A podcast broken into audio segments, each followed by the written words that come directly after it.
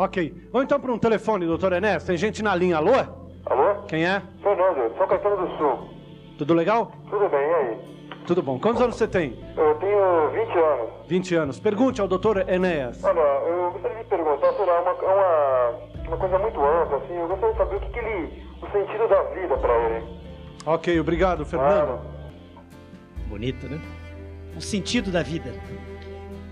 Cada ser humano é um universo em miniatura. Cada ser humano tem aspirações que são diferentes quando a gente sai de um para outro, representante dessa espécie. Eu vejo como uma tônica geral que deveria ser objeto, deveria ser escopo do processo educacional no nosso país, desenvolver em cada indivíduo, em cada ser humano, o respeito pelo seu semelhante.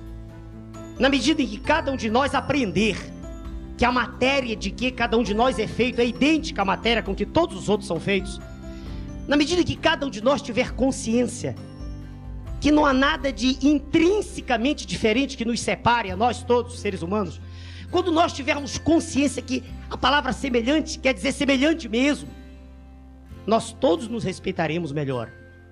O que eu dou como mensagem de vida em toda a minha vida de educador, para mais de 20 mil jovens que me deram a honra de estudar comigo, é sempre essa mensagem de respeito ao ser humano.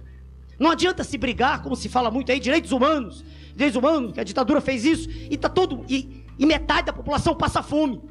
E crianças viram latas de lixo para achar comida. Isso é um absurdo. Enquanto isso não for corrigido, nada mais tem sentido para mim.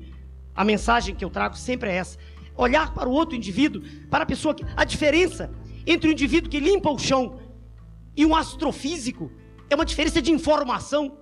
O que limpa o chão aprendeu muito pouco, coitado. Ele sabe apenas limpar o chão. Mas ele é tão útil quanto o astrofísico. Ele tem direito a uma vida digna.